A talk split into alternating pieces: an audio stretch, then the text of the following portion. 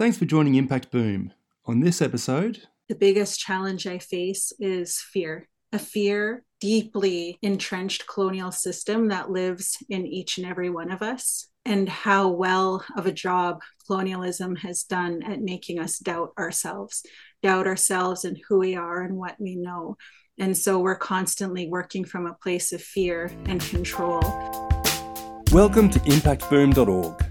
We search the globe to find the people, stories, ideas, and inspiration to help you create maximum positive impact.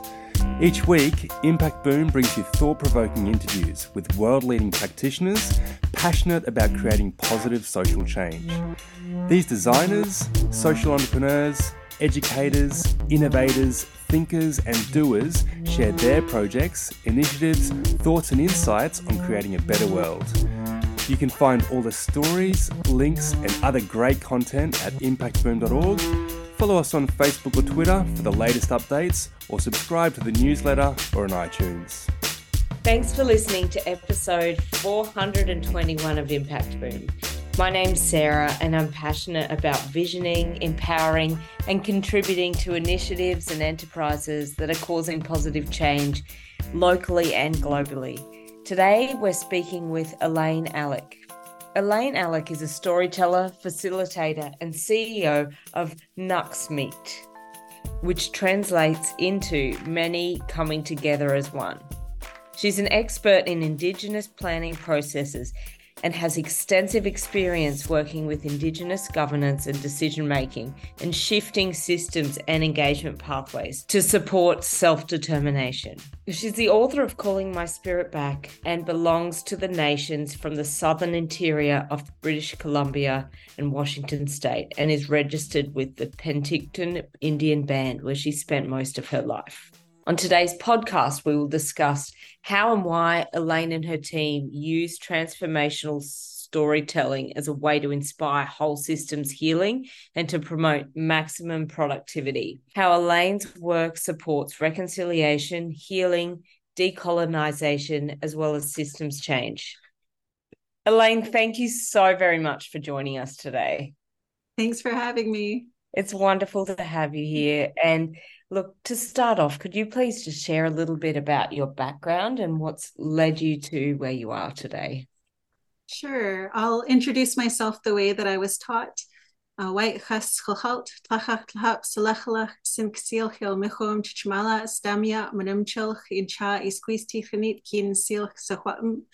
What I said in my language in Silchin was good day, elders, family, friends, leaders, young people, two spirit and non-binary folks. My name is Tikhanit and I'm from the Syilx and Secwepemc nations. My name Tikhanit loosely translates into standing by water. I'm from the Syilx nation from my mom's side and the Secwepemc nation from my dad's side. And my English name given to me was is Elaine Alec. Amazing. And Elaine, you do some remarkable work now and i'm really curious perhaps there was some significant milestones in your life that have led you to where you're at personally and professionally right now. Oh my gosh every time someone asks me about milestones i can never think of one. There are so many milestones that have really led me to where i am professionally and personally but i think the one that i fall back on the most, the one point where my life really started to shift was when I decided to get sober. And so I started drinking really heavily at the age of 12 as a result of my childhood trauma. And I drank very heavily until I was about 30 years old. And everything between then was me just struggling to figure out how to survive. And so when I decided to get sober, that was the moment that I realized I had to heal and feel my feelings and deal with some stuff and also be accountable for some of the things that I had done in my life. And when I was able to do that work, I was able to let go of some of the shame and forgive myself so that I could move forward and feel deserving of good things that came into my life and no longer self sabotage. Now I'm at this place where I am going to be 16 years sober and because of that, I have been able to become a better person, a better friend, a better mother, a better business person, and have really worked to feel worthy of all of the things that I've accomplished in the last few years of my life. Mm, that's remarkable. Thank you for sharing that. What was it that led you to start your enterprises and your collaborations in that space? Yeah, I've been an entrepreneur my entire life. And my first business that I started was when I was about 21 years old. And since then, this is number six. This is the sixth company that I've started. But this company really captures my life's work and everything that's led me up to this place. And that goal that I have in this latest enterprise is to promote healing for the mind, body, and spirit by sharing the stories of my ancestors. And so a lot of the work that we do, it can be about economic development, governance, it can be about climate work, whatever it is that we're in the space talking about, the foundation of the work has to be healing especially if we're talking about self-determination for our nations and and needing to understand that a lot of our decisions are built from a place of fear and so learning to trust ourselves and learning to love ourselves and respect ourselves so that we can um, move forward and make better decisions from a place of love and trust i think is the main focus for the work that i want to do from here on mm. and through as you're mentioning this powerful indigenous lens of wisdom i imagine this does provide you with incredible lived experience and the immense love, wisdom, and energy from your ancestors and from your country. Mm-hmm. What has these powerful lived experiences and all those who stand behind you given you alongside your professional expertise in terms of identifying key systemic barriers and what else is possible? I always say I'm very privileged, despite all of the trauma, despite all of the bad things that happened in my life as a result of the systemic racism and the colonialism, the patriarchy, and residential schools. Despite all of those things that happened to me, I was privileged enough to be raised by a grandmother who spoke our language fluently. And so every night, my Emma, my grandma would rub my back and tell me stories in the language. And she would tell me these stories, we call them Senklip stories or coyote stories. And she would tell me about all of these things every night. And what I didn't realize is that the language and the stories that she was speaking to me every night were actually our Indigenous laws they were our protocols they were our ways of being and governing and contributing to the world and so I didn't know that until I was 30. I didn't know all of the things that I had learned from my grandmother were things that not everybody got to learn because of residential schools and from our languages being stripped from us. I was raised by two parents. My dad went to residential school and my mom went to residential school. They were both alcoholics. And yet they were still warriors. My dad was a part of the American Indian movement and Red Power movement, and my mom was a strong supporter of the movement. And I grew up going to government takeovers where they would take over buildings, government buildings, and put up roadblocks. And they were very frontline and very much activists and advocates in Indigenous rights and spaces. And so that has really driven me to have a strong sense of identity. I have a strong sense of identity because of my parents and my grandmother and our ancestors. And I was brought to ceremony and I was raised in ceremony. And my mom brought me all over North America to different ceremonies at different tribes and learned about our prophecies and our stories from all over. And those things drive me. It's that I have this really deep, strong faith in our ways of knowing. And I don't always know what it means to carry that forward, but I trust it. I trust that whatever these stories tell me to do is the work that I'm supposed to be doing. Yeah, amazing.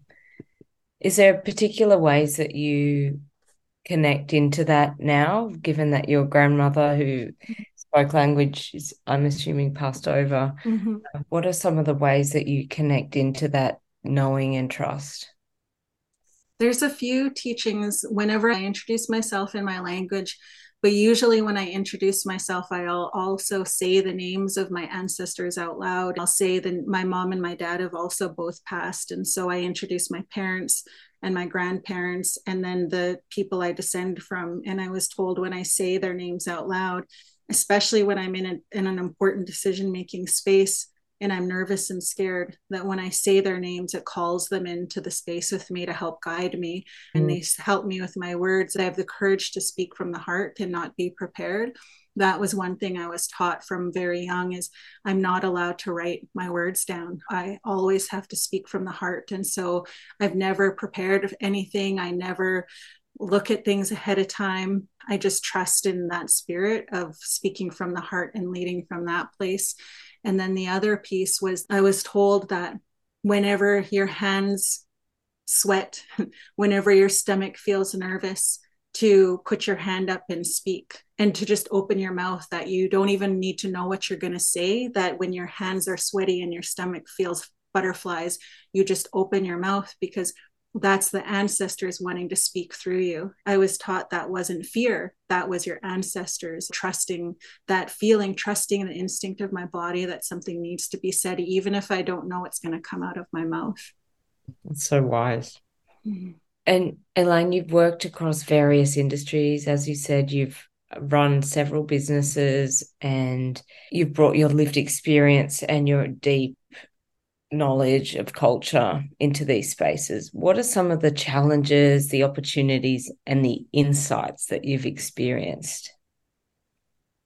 I guess it would really depend on, not really. I was going to say it really depends on the space I'm in, but I think one of the biggest challenges that I face is consistently in whatever area that is, whether it's with my own people or with government or with other corporations or organizations, the biggest challenge I face is fear. A fear, deeply entrenched colonial system that lives in each and every one of us, and how well of a job colonialism has done at making us doubt ourselves and who we are and what we know. And so we're constantly working from a place of fear and control. And when we work from a place of fear and control, we're triggering each other to work from the lowest part of our brain. And we cannot be creative. We cannot be solutions based. We cannot think beyond the status quo. And so we become complicit to the system because we're working from that place of fear and control. My only goal when I move into spaces is to not figure out how I'm going to run the agenda or get the outcome that I'm being hired to come in for.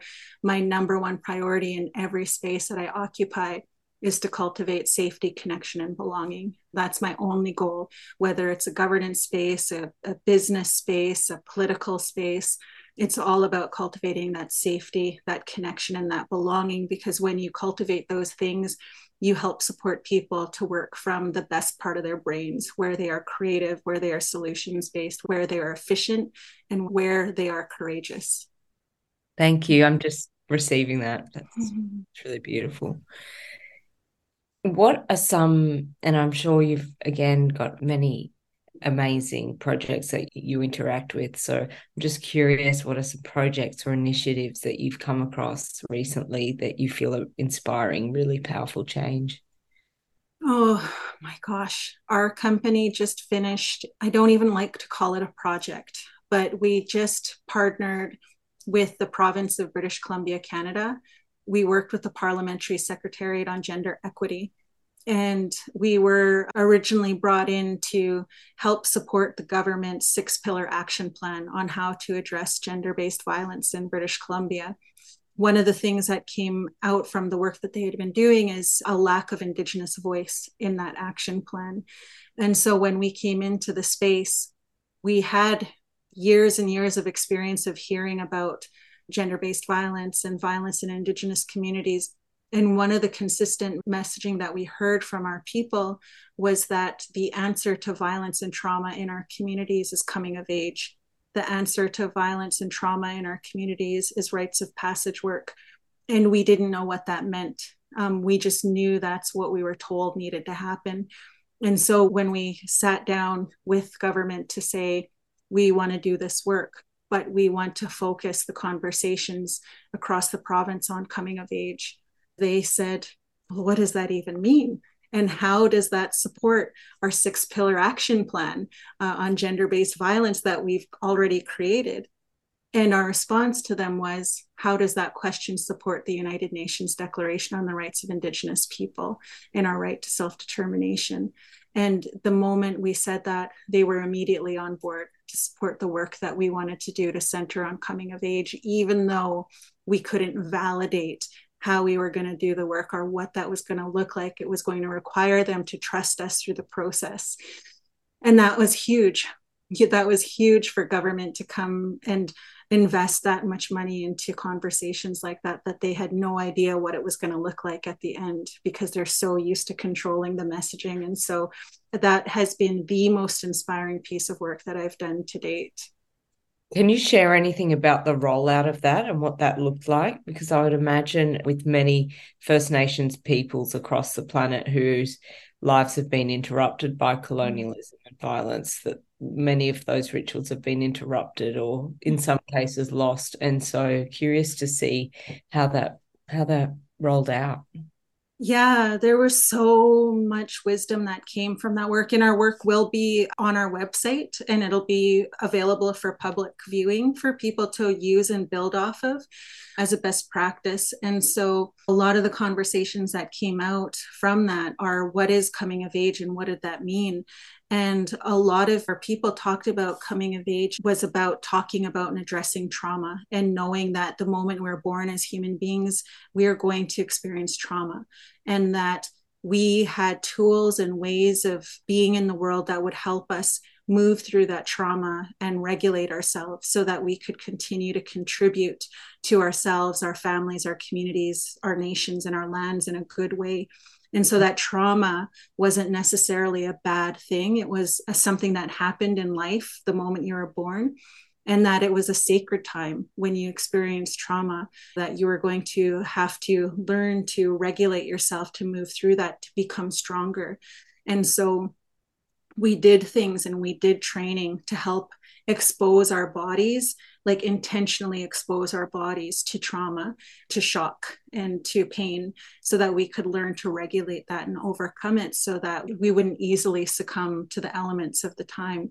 And how it's changed now over the years. We're no longer in the forests or living outside without air conditioning or heating. We're now living in a different moment of time where we have to take a look at what are the traumas that we experience today as, as humans and what are some tools that we can share to regulate ourselves so that we can continue to function at our best despite these things that might happen to us another part of that coming of age work was that the there was such a strong emphasis on connection identity and belonging that when you have connection identity and belonging you have internal power.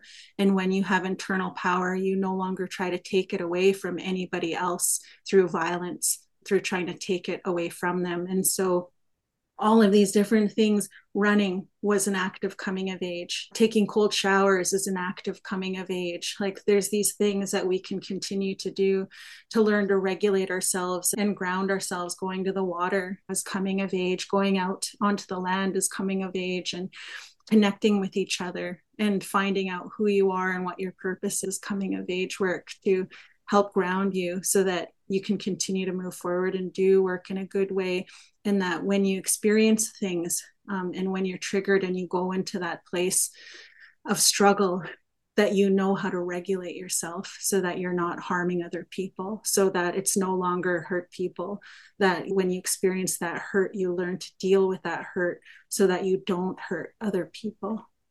There's so much i would like to, to talk to you about and Perhaps we'll have to get you on for another episode, Elaine. Thank you so much. I, I suppose the last question I would have for you is Are there any books or resources that you would recommend to our listeners? There's my book. I have a book called yeah. Calling My Spirit Back. One of my favorite Indigenous authors is another young woman. Her name is Helen Knott, and she has a book called In My Own Moccasins. And she is just releasing another book at the end of this month, I think this week. And it's called Becoming a Matriarch. That's the name of her book. Becoming a Matriarch is her second book. And then Jesse Thistle also has a book called From the Ashes, these are authors that I have been following for the past three years. And there's a new author that she just released her book called Unbroken by Angela Sterritt. And so there's just this surge of Indigenous authors coming out, especially from Canada, really capturing our lived experiences and stories and how colonialism has impacted us in their path and how they've navigated that in different ways. So could keep going on, but those I think are the main ones that I've been following lately.